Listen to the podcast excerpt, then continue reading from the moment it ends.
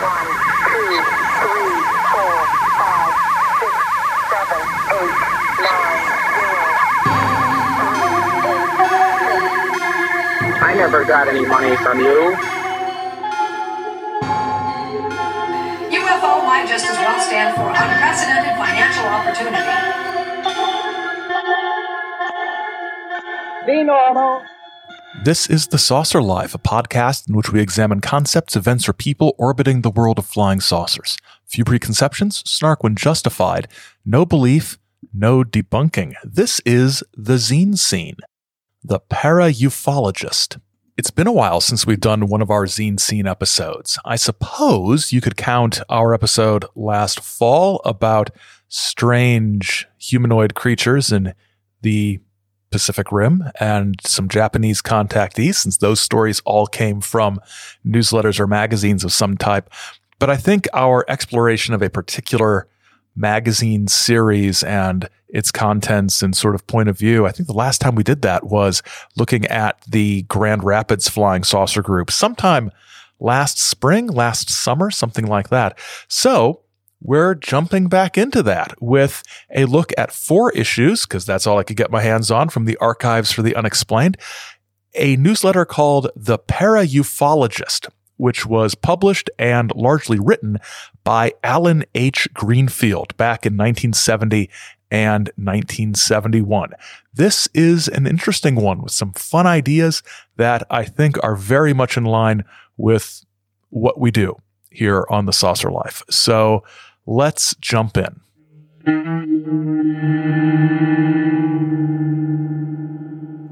So, Allen Greenfield, a lot of you have heard of Allen Greenfield. Some of you have probably heard him speak or read his books. You might have seen him on um, the, the Hellier video series, which we're big fans of here at Chizo Media.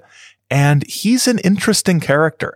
I could have done an episode about his books, The Secret Cipher of the Ufonauts, or his book, Secret Rituals of the Men in Black, Sinister, some kind of Rituals of the Men in Black. I can never quite remember the title of it, and the book's all the way across the room, so I'm not going to look. But instead of looking at those later works, I'm going to look at these issues of the para-ufologist he did back in the early 1970s. And the reason I'm going to do that is because, like I said, I think these are very much in line with how we look at ufology here on the show, the sorts of topics that I personally am interested in, the sort of point of view that I actually share. And um, in this episode of or this zine scene installment and other ones that might happen throughout 2022, I'm going to try to keep to a theme unless I forget about it. And that is looking at this period of 1969, 1970, 1971. It's a very interesting sort of turning point in ufology for some reasons we're going to look at here in this magazine. I think first I'll tell you a little bit about Allen Greenfield from the biography that is at his website as of right now, T. Dot com. Uh, there's a T at the beginning, and it's Allen, A L L E N, Greenfield. The T, by the way, stands for the Greek letter tau, and according to the website, is, quote, a customary title given to an esoteric prelate in the Doinel lineage upon their consecration, end quote. If you know what that means, then you know what that means. I'm not entirely sure what that means. I assume it has to do with magic. But Greenfield is a native of Georgia and uh, has lived in a number of places and is uh, he is a longtime student his biography says of esoteric spirituality and gnosticism which he began studying in 1960 he is a past elected member of the British Society for Psychical Research. So he was a member of the National Investigations Committee on Aerial Phenomenon, or NICAP, all the way back in 1960. He's twice been named Ufologist of the Year by the National UFO Conference in both 1972 and 1992. And he is an associate of Borderland Science Research, an association we have talked about in the past and which we will talk about again in the future. According to his biography, Greenfield has conducted on site UFO and abduction investigations in Brookville, Florida, Pascagoula, Mississippi, and Brown Mountain, North Carolina. And he considers the UFO phenomenon to be, quote, a signal from the collective unconscious that the neglect of magical spirituality by society as a whole is the cause of emotional plague and social disaster. End quote. And that is certainly as good an explanation for the UFO phenomenon as I've ever heard. I mean, it makes as much sense to me as anything else. And he provides a pretty good summation of himself in this way. he is, however, not a strange creature from time nor space, a UFO silencer, a pagan writer, an illuminoid, nor for that matter, a theosophist. How close to the truth he is depends on who you talk to. I like that. And um, I, I, should say I've I've met uh, Allen Greenfield briefly at the Strange Realities conference in Nashville last fall. Interesting guy, and he was kind enough to answer some of the questions that I submitted during the Q and A on the I think the Saturday night session. Um, it's probably best if I not mention which questions those were. He also back in the 1960s and 1970s, and I believe into the 1980s, probably beyond, published so many magazines and newsletters. And if you go to the Archives for the Unexplained uh, directory and archive of scanned UFO newsletters from decades past, they do have a directory for United States, but they don't have a specific directory for Allen Greenfield's newsletters, which they really should. Luckily, after the name of the newsletter, they do put Greenfield if it is an Allen Greenfield newsletter. So that's kind of uh, kind of good. I think there's there might be at least a dozen different newsletters or magazines that he was involved in creating over the years. But for our purposes today, we're going to look at, as I said, the Para Ufologist, of which there were four issues available, which were published from late 1970 into 1971. Like I said, it's in tune with the attitude we prefer in our ufology here at the Saucer Life. And the first issue from November of 1970 begins with an editorial titled Decline and Fall, Tra La. Two topics you might see bouncing around these days in the UFO field, if you follow these things that closely, are A, the alternate reality bit, Keel's Trojan horse, parallel worlds, or whatever you want to call it. Some might call it well, the word I have in mind has four letters, and B, the current sorry state of affairs in the UFO field. I think the alternate reality bit that he says might require some additional explanation. A few years before, Greenfield had published the first issue of another newsletter called the Alternate Horizons newsletter. In the first issue of that, he outlined some theories of a non extraterrestrial explanation for the UFO phenomenon. 1. The UFO phenomenon and other border phenomena seem to be, at least in some cases, linked. 2. Many of the accounts of contact or near contact seem to be true to the extent that they are reasonably accurate, subjective accounts of actual experiences of one kind or another, but there are amazing but relevant indications that these experiences, while accurate so far as the witness is concerned, and while having objective external stimuli, are viewed within the context of the observer's own background experience. Also, there is the distinct possibility that some amount of willful deception may be involved. 3. The concept of they walk among us is not only not far fetched, but is probably quite true this may serve to explain a number of baffling cases that have showed up over the years. 4. We seem to be dealing with groups of entities with more than one purpose. In other words, some saucers may well be hostile, some unconcerned, some friendly in one sense or another. Now, as for topic B, the sorry state of affairs of the UFO field, this is the era of the aftermath of the Condon report, which basically, and I know I am simplifying greatly, concluded that the UFO phenomenon was overwhelmingly composed of identifiable things. As a result, the Air Force had an excuse to shut down Project Blue Book, and the big breakthrough that organizations like NICAP long for and expected from an officially authorized scientific examination of the issue never happened. NICAP would go into decline, and within about a decade and a half, both it and its more enjoyable cousin APRO would be defunct. Apart from new startup MUFON, the era of big organized UFO research organizations was in decline. Now, this was troubling to some UFO types, but not everyone. As Greenfield says here, I don't know that there's any law that says the field has to go on. It might just fall apart altogether, the world moving on to other things. Greenfield notes that people in the ufology world might have a need for scapegoats. So some of them are going to talk about it being a bad time for ufology because of the Condon report, or because of Project Blue Book shutting down, or because man has landed on the moon and found no flying saucers. So obviously flying saucers don't exist. And he acknowledges that all of these things may have contributed to the decline, if there is one, but the reasons for it all might not be traceable back to the Condon report or the lunar landing. And he suspects that if those things hadn't happened and if Blue Book were still going on, that ufology would still be more or less where they are today.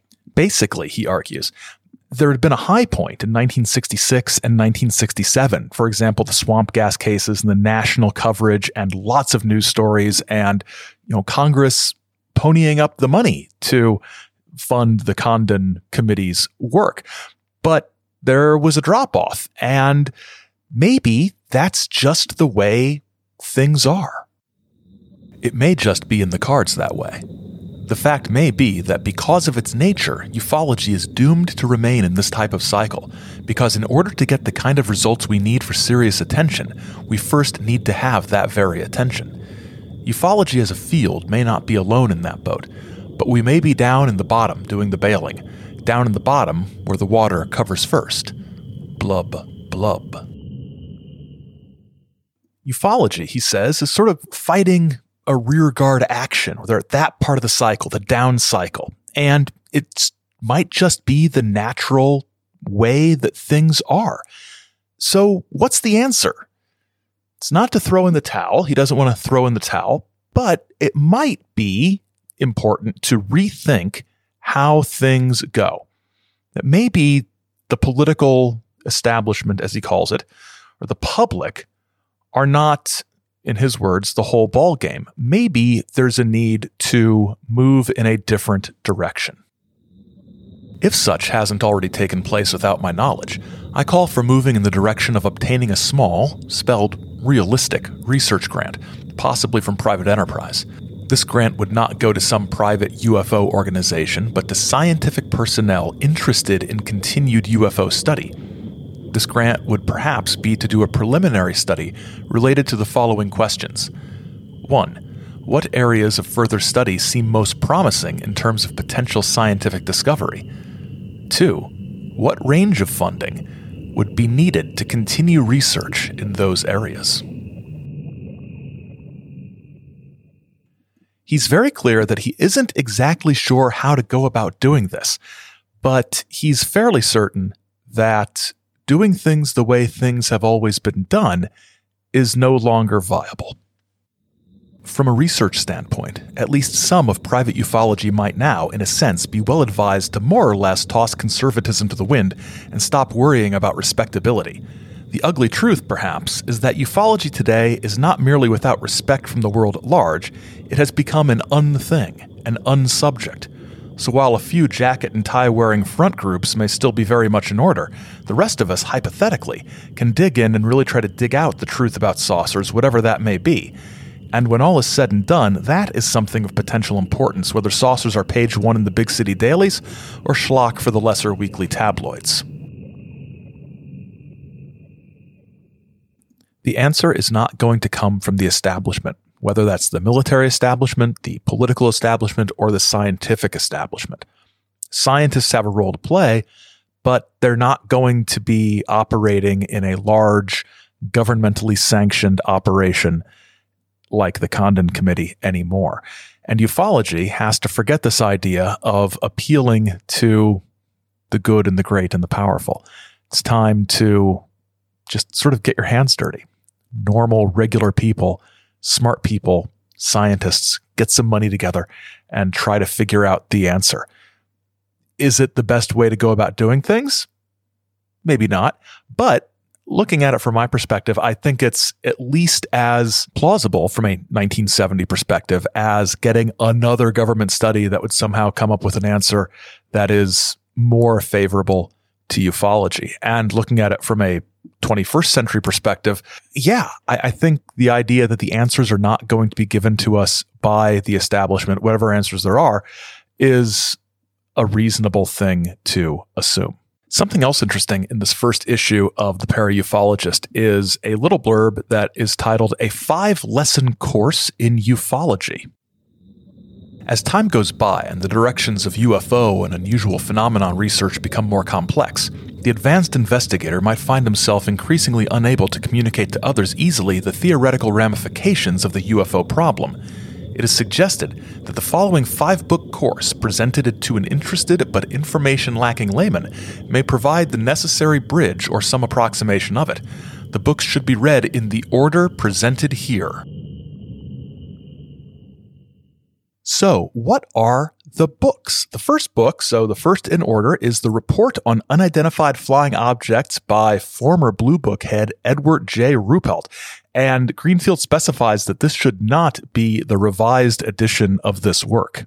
I went and checked the one that's on my shelf, and it, it, says it's the new enlarged edition. It doesn't say revised, but I still suspect that I have been subject to Air Force disinformation. Next, we have Anatomy of a Phenomenon by Jacques Vallée.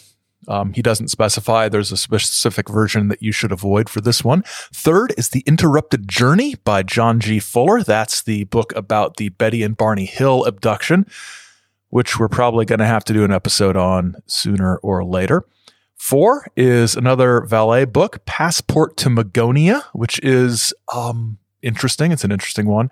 Uh, and five, the last one is UFOs, Operation Trojan Horse by John Keel, which is probably my second favorite Keel book. Uh, uh, I don't know. That's that's hard to it's hard to determine. Um, it's a good one.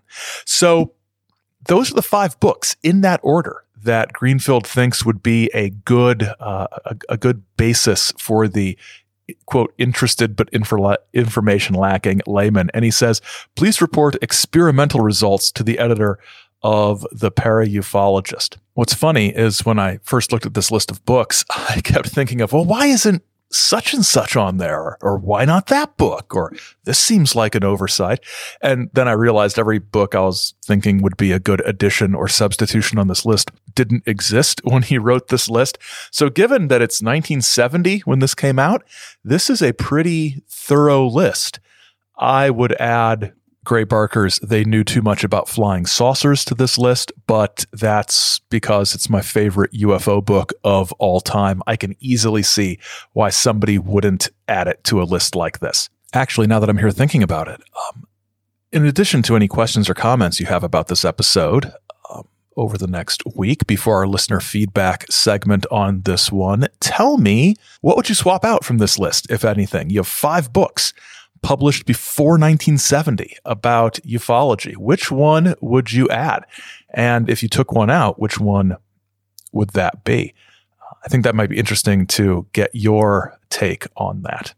All right, let's move on to issue number two, which, as far as I can tell, came out probably late 1970, early 1971. The cover is missing from this scan, so we only have the clue that he's referencing in this first article, a newspaper article from October of 1970. It's a UPI uh, wire service article discussing an unexplained explosion which occurred on October 6th at 9:30 in the evening. Fiery material was seen falling from the sky. Allen Greenfield wrote a couple of the officials that were mentioned in the article, local officials. He received a, a reply from one a month later which indicated that the explosion itself was still officially unexplained. Greenfield explains that there's nothing here that is necessarily unexplained. But he does say that within the static of a lot of perfectly conventional, though unusual sounding material, we may find an element that does tie in with the hypothetical general fabric of the unknown. So basically, there's lots of things out there in the news that are weird, and they might not all connect to something numinous or mysterious or ethereal or paranormal in any way. But taking a broad view of everything that happens in the news, you might be able to find connections. And then he asks the readers or sort of suggests to the readers a course of action to sort of investigate this idea. If you have nothing better to do, you might try and experiment something like this. Head for the largest newspaper stand in town, one that carries lots of out of town papers. If you live somewhere in a remote jungle, you might find it appropriate to take a rain check on this particular experiment. Buy up as many out of town papers as you are willing to carry home. Next, once you're home, read through these papers looking for odd items. Someone struck by lightning here, someone vanishes without a trace there. See what you come up with. If you expect this to reveal some grand sinister pattern to you, you might be disappointed. On the other hand, don't look too hard for any pattern, or you may just find one that isn't there at all.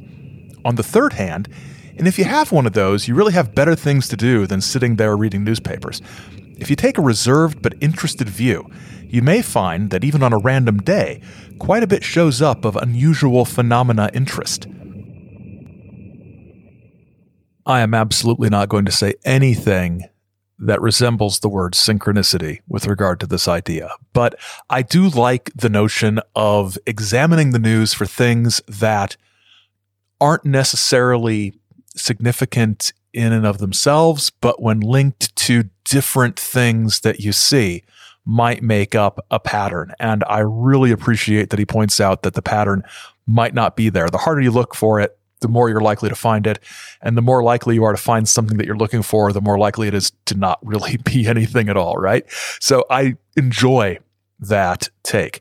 There's a couple other things in issue number two that I thought were worth mentioning. Well, there's a lot of stuff worth mentioning, but there are, are two others that I'm going to mention just because we're limited for time. So I'm limiting myself here. In the book review section, we've got uh, a review of Today's Witches by Susy Smith, published by Prentice Hall. I'm not familiar with this book, but reading the review about the the rise of witchcraft in the uh, in the United States, it's really interesting to me because this is 1971 when this comes out, and I think that's right around the same time as the BBC TV documentary The Power of the Witch, which was about witchcraft in modern Britain and sort of the history of witchcraft in modern Britain, which is an interesting, uh, interesting film if you're interested in sort of the rural folk traditions that underlie a lot of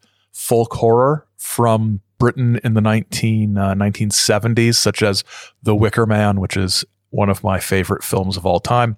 And also, of course, the classic Doctor Who story, The Dæmons. And the other really fascinating thing here is a outline, an outline uh, titled Preliminary Notes Toward a History of the Private Unidentified Flying Object Field in the United States. And I could take any chunk of this outline and say, hey, here's a great episode. Uh, so let's, we're not going to go through it line by line, but it is completely thorough. This is this is the most thorough thing ever. This is the outline of a book that doesn't really exist to my knowledge. I don't think any history of ufology is as thorough as what this outline proposes. So let's take a look at what's going on here because this is just phenomenal and I love almost everything about it. Unfortunately, the first outline point says the something of the 1940s. And the scan is blurry and it looks like the typewriter was a little, little blurry. Epiphenology, epiphenomenology, something like that of the 1940s. I, uh, I probably will put, throw a picture of that up on social media and see if I can get some feedback into what that might say. Starts off point number one Kenneth Arnold and the explosion of UFO sightings in 1947. But then it goes into the pre ufology structure of the 1940s with the Borderland Science Research Associates, the Fortean Society, uh, the Shaver Mystery, um, the, and then into the 1950s with Frank Scully's book and Donald Keyhoe's article in True Magazine. And then 1952 with the you know flying saucer thing over Washington. 52 was a big year, one of the one of the first big waves after 1947. And then outline point number two, he goes into the ufology movement of the 1950s. And even if it did nothing else right, I would love this forever because the first bullet point under the 1950s is Albert K. Bender and the IFSB and the mysterious closing and Bender's subsequent activities and publications. Then George Ad- Adamski and, and his activities. And it sort of puts other contact accounts of the 50s sort of as a sub sub point under Adamski. And he, he uses uh, Van Tassel and Bethurum and Reinhold Schmidt as three examples of that. So I find that interesting because there are a lot of contactees to choose from in the 1950s, and seeing uh, my my favorites, uh, Bethurum and Schmidt, there is just outstanding. And then he goes into personalities and organizations of the 1950s. We've got Gray Barker, we've got Jim Moseley. We've got Max Miller, who I don't think we've covered on the show yet. Uh, Norbert uh, Garrity, which I know we haven't. Frank Edwards, Leonard Stringfield, um, Donald Keyhoe, Coral Lorenzen, Ray Palmer, and then NICAP. So you got personalities and groups of the 50s, and then the third big point citing reports during the 1950s, and a, a huge number, in, including the French cases in 1954. Yes, we're going to do an episode on those. And then photographic cases, including McMinnville, Oregon, Adamski's photos, um, photos or movies rather from Utah and Montana. We've got the Lubbock Lights. We've got the Reverend Gill sighting. Um, yes, it, it's on the list. Hey, I've got to keep the show going. So, yes, there are topics that we still need to cover. Then, big point number four American ufology in the 1960s and it's it's interesting it's i don't think this is self-indulgent but i really like i really like history books that authors kind of find their way around to putting themselves in because the first points under american ufology in the 1960s are the teen ufology movement and a new generation of ufologists and something i don't know poignant maybe is the list of uh, ufolog- ufological teens that he lists here. It's Timothy Green Beckley and um, others you may have heard of. Allen Greenfield, obviously, Jerome Clark, David Halperin, um, Allen Greenfield. I think I mentioned his. He, he, mentioned his own name twice.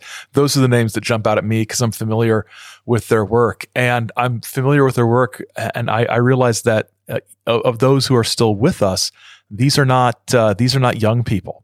These are not young men at all, but they were the teens in the 1960s, and they were that new generation, and um, they they did some phenomenal work. Um, David Halperin, in particular, uh, I enjoy his work. He's he's got a, had a new book out. I think it came out last year. I have not read it yet. I have it, but I have not read it. So then he goes into some cases from the 1960s, um, the Michigan wave in 1996, and things like that, the Condon Committee, um, the post 1967 decline, and then you know a- another sort of list of new publications that were out, sort of another new sub generation, the Congress of Scientific Ufologists, things like that. There's a section on NICAP and a section on theoretical changes in the UFO field with uh, writers like uh, John Keel and Jacques Vallée. Newer contact cases, Woody Derenberger and the Hills. And then the Hill case becomes its own point. Um, the word abduction, I don't think is mentioned anywhere in here because we aren't sort of at that point yet. We get the scientific involvement with um, J. Allen Hynek and uh, Donald Menzel, who's, you know, not a pro UFO person, but a science type interested in the UFO phenomenon. Um, the contactee movement during the 1960s, Adamski's work, the giant rock conventions, post Adamski contactees, and ufology at the beginning of the 70s. Uh, the Congress of Scientific Ufologists continued interest, but mostly a decline. So I, I, think this outline is just fascinating. And, there's a little bit of commentary after this where Greenfield says, um, Where does it go from here? I don't know at this writing. I should think the subject is worthy of a book, but don't count on me to write it, which is um, a refreshingly honest thing. And if somebody wants to tackle something this huge, that would be outstanding. I do love this outline a lot. There are some problems with it. I, I think it's a little indulgent, a little bit. He includes the para ufologist on his list of new 70s publications and a sign of continued interest. You know, you're on issue number two at this point, sir. Don't get ahead of yourself.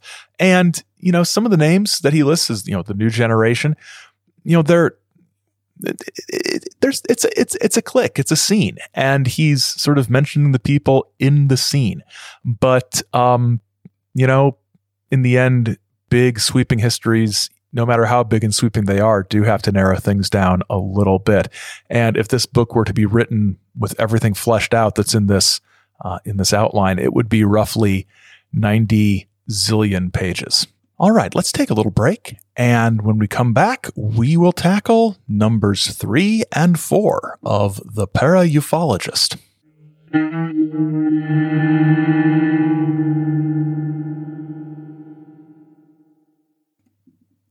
We'll be back in a week fielding your questions and comments about this episode, including your suggestions for that five book UFO course.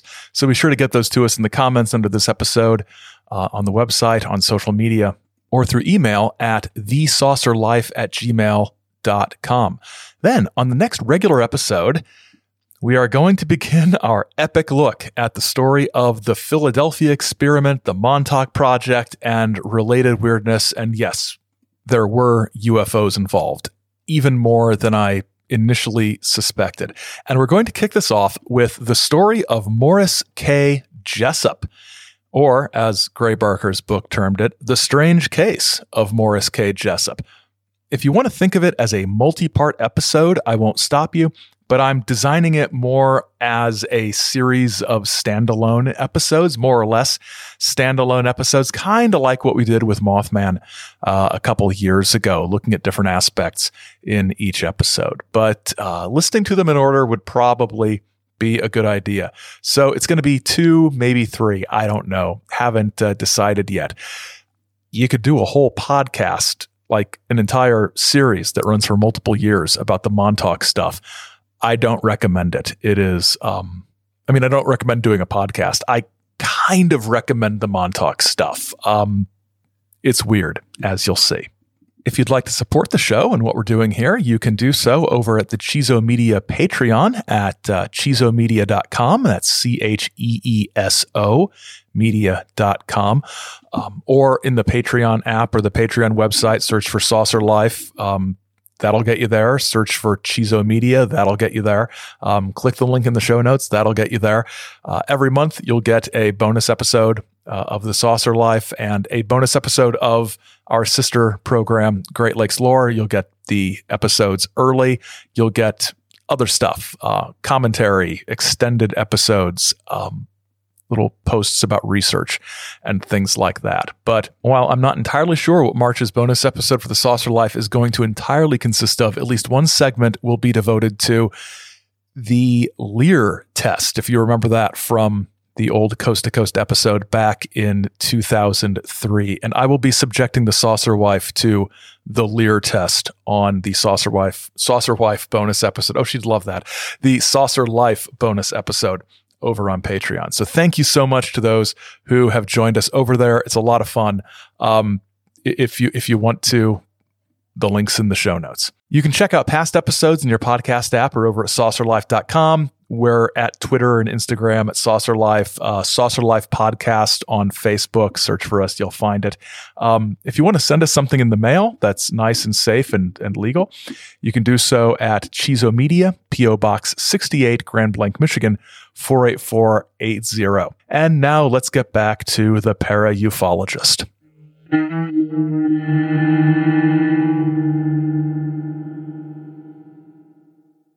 There is some interesting, interesting stuff in issue three of The ParaUFOlogist. And this might be some of my favorite material in any saucer publication I have ever read. At least this first thing is.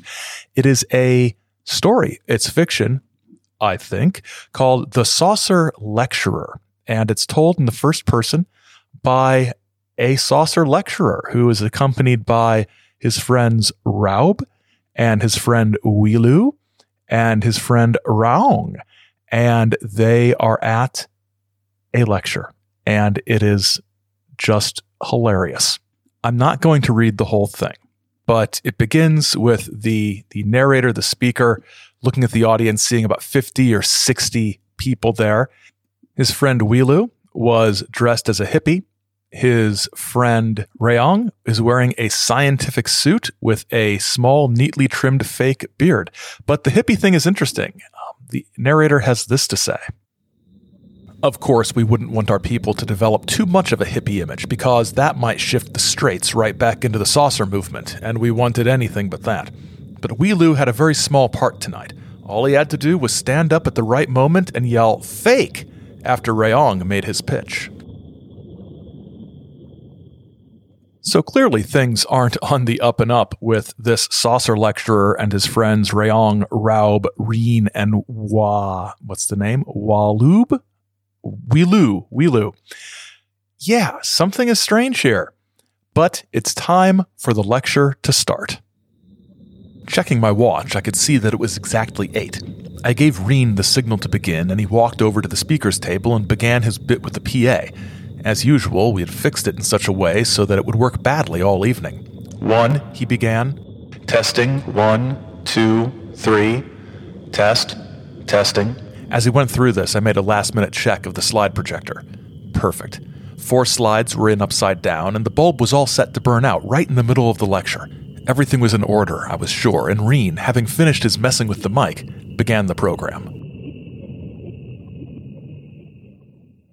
Reen welcomes everybody to the Atlantic Coast Flying Object Convention. They're glad everybody's there, and it gives him great pleasure to introduce the special guest lecturer, our narrator, Fieldson H. Henry, an expert on the flying saucer subject, as well as ESP and astrology. The audience begins to clap. The unimpressive sound of applause from the small crowd was absolute music to my ears. I walked slowly to the table, making sure to trip over the mic cable slightly as I pushed my glasses slightly off to the side to enhance the crackpot image I was to project, and began. The speaker begins conservatively, talking about the Arnold incident, the Washington sightings of 52, the Gill case, Socorro, Michigan swamp gas.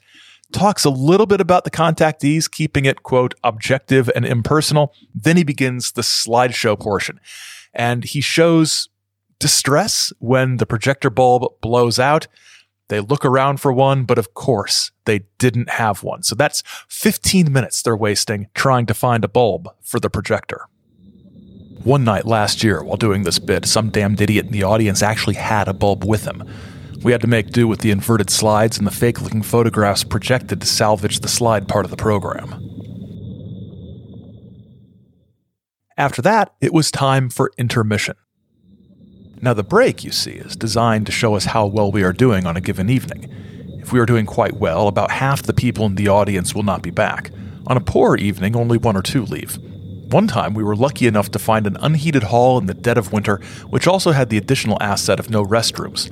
Only about five persons stayed that time, all presumably with heavy coats and fantastic control of bodily functions. And this was back in 1967, when saucer lecturers, even bad ones, were really packing them in. It was some meeting. They only lose 10 to 15 during the break, not much to, to rave about, he says.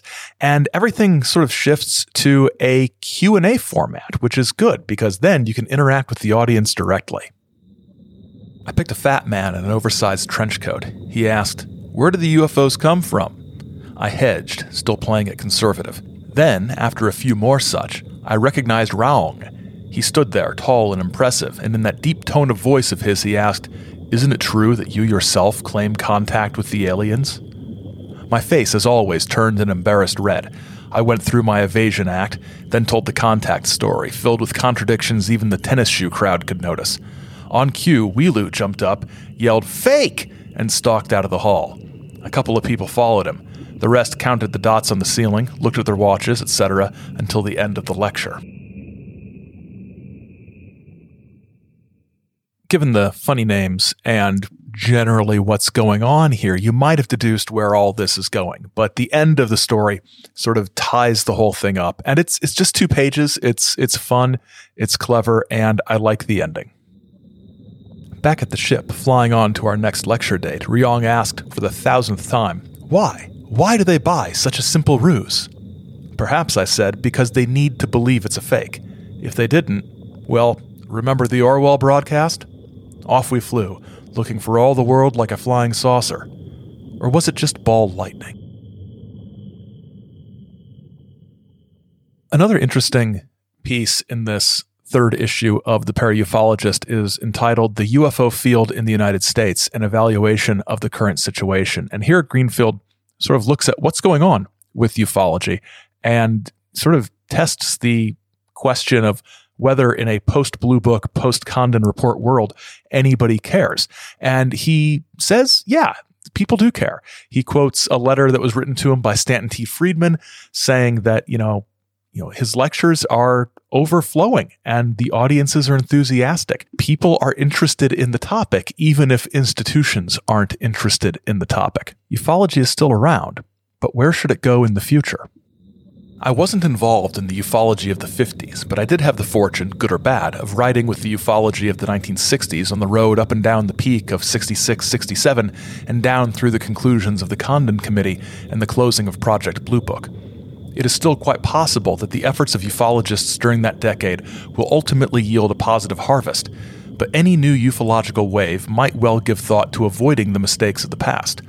For the ufology of the 60s, whatever else one can say of it, did not succeed in bringing about a high priority for scientific investigation of the UFO subject, nor does it seem to have been able to keep public attention at a sustained high level. Nor did it, in any clear way, seem to solve the UFO mystery itself. So, what should it do in the future? He has one, two, three, four, five points here. And the first point is that in the future, ufology needs to change the status of ufology from a hobby into a profession, from a part time thing into a full time thing. Um, the, the fact remains, he says, ufology has from the early days been a non professional field. What has it accomplished? He says it doesn't mean he's calling on non professionals to drop out of ufology. He says a non professional ufology is better than no ufology at all. And amateurs can play an important role, but he says it needs to be done by a professional class, a new professional class within the UFO field. I don't think this has happened. Um, since then, I don't think it will happen. I'm not sure where the money would come from to be a professional ufologist. I'm not sure what the business plan would be for that. Because the money to be made in ufology, I would think, would be in presenting material, presenting findings, presenting research. And I don't know if that would generate enough revenue to fund the kind of rigorous professional level scientific or other ethicological, ethicological, there's a word, ethicological work that needs to be done. Two, narrow theoretical prejudice in any direction should be avoided by persons working in the UFO field. A good case could be developed for a number of explanations for the UFO problem, but no one explanation has yet been proven in such a way as to move it from the status of theory to the status of objective fact. Theoretical offerings which might, at first look, seem to be totally absurd could well, upon closer investigation, prove to be quite interesting. Ufologists should avoid falling into either unduly accepting or rejecting any theory or claim. I mean, yeah, I don't want to say, uh, obviously, but yeah, kind of obviously, we don't know what this is. And we don't even know what theories might be effective. Um, along these same lines, I saw somebody on Twitter the other day who styles themselves a professional investigator of the paranormal, you know, proclaim that people need to stop acting like they have the answers because nobody has the answers as as though this was some sort of profound realization or pronouncement that they had when you know smart people have been saying that for going on 50 years right? Uh, the third point efforts should continue he says to be made in the direction of gathering and making available raw ufo data even where such data tends to repeat itself he says ad nauseum. Collecting data and doing what with it? That's always sort of the the step that doesn't really get addressed a lot of times. I assume the new professional class of ufologists would be analyzing this data, but we've been collecting data for a long time. I'm not sure the collection of data is is the answer. And data is important, but what you do with data is much more important. 4. It might help the ufology field if present ufologists were to launch a meaningful effort to capture and retain a substantial youth element for the ufology sphere. If such an effort is launched, experienced ufologists should attempt to provide newcomers with a knowledge of the ufological past in such a manner as to avoid a repeat of the same pitfalls that have appeared in the earlier eras. You got to get the kids hooked, man. That's the only way this works. And yes, there needs to be new voices on a regular basis coming into uh, coming into this field. But uh, my favorite part of that point is that you need to teach them what has come before, so they don't just spin their wheels and make the same mistakes, and sort of find things that people have already found, and you know say the same things about them. It it would be like UFO Twitter if you didn't teach people what had come before, and nobody wants that. 5. Ufologists should be on the lookout for and should resist any inclination on the part of the field to become internalized and out of tune with general reality. Public interest in the subject should continue to be sought after in an active way, and segments of the field should work in this direction. It should be kept in mind that the approaches used toward the public and press in the recent past may now be overworked. New approaches should be developed and put into use. Now, there is a fourth issue of the ParaUFOlogist, but it's, um, I think it's even shorter than the other ones. It's only about 15 pages. And the, the biggest article in it is about UFO myth, and it's it's unwieldy. I I tried to to sort of form it into a thing and and and, and sort of summarize it and, and, have some excerpts from it, but it's unwieldy and um, con- complex. Not unwieldy in a this is poorly written way, but in a I can't do this justice sort of way. So I will have a direct link to the Archives for the Unexplained copy of this fourth issue of the ParaUFOlogist in the show notes. And you can take a look at the article called The Myth of Ufology yourself because I tried and I did say four issues at the beginning of the episode. That's because I did that before I got down to this last episode or this last issue and I, I can't I can't do it justice. So we will end it there as far as looking at these issues in depth. But I do want to say a couple things. First, I think it's clear that uh, the things that Greenfield was talking about in these issues of the ParaUFOlogist and the way he talked about ufology and his emphasis on studying the history of ufology to avoid the pitfalls of the past and to have a fuller understanding of the range of opinions and theories being offered is something that um, not a lot of people were doing in the early 1970s. People were still very much in their nuts and bolts silos or their John Keel silo or their Jacques Vallée silo. Um, they still are. They still really are. And a lot of what Greenfield is talking about here, people have said in the last five or 10 years and been hailed as visionaries or really insightful. And they are. I mean, these are these are seeing the interconnectedness between different aspects of the paranormal and esoteric things and a broader sort of conception of the history of ufology being important. These are all very good things, but they're not necessarily new things. And I think it's important to recognize what people like Greenfield were doing back in the early 1970s. And the second thing I want to say is that Greenfield wrote all of these things with such a light touch and with such humor. He's really an excellent writer, which isn't something you see a lot or consistently among UFO types. He's entertaining. His story about the saucer people who were doing bad lectures in order to throw humans off the scent of UFOs it was it was sort of Gray Barker level sly humor, and I really really enjoyed that. And I have a feeling I'm going to be reading a lot more old Allen Greenfield newsletters in the months to come.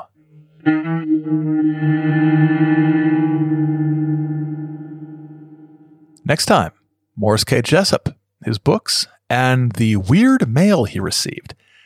Thank you for listening. Remember to send in your questions and comments via the usual channels, and we'll address it on our feedback episode next week. Our associate producer is Simpson J. Hanover III, and The Saucer Life is a production of Cheeso Media LLC. Cheeso Media, our heart is with the people. Till next time, keep watching the skies, because the skies are watching you.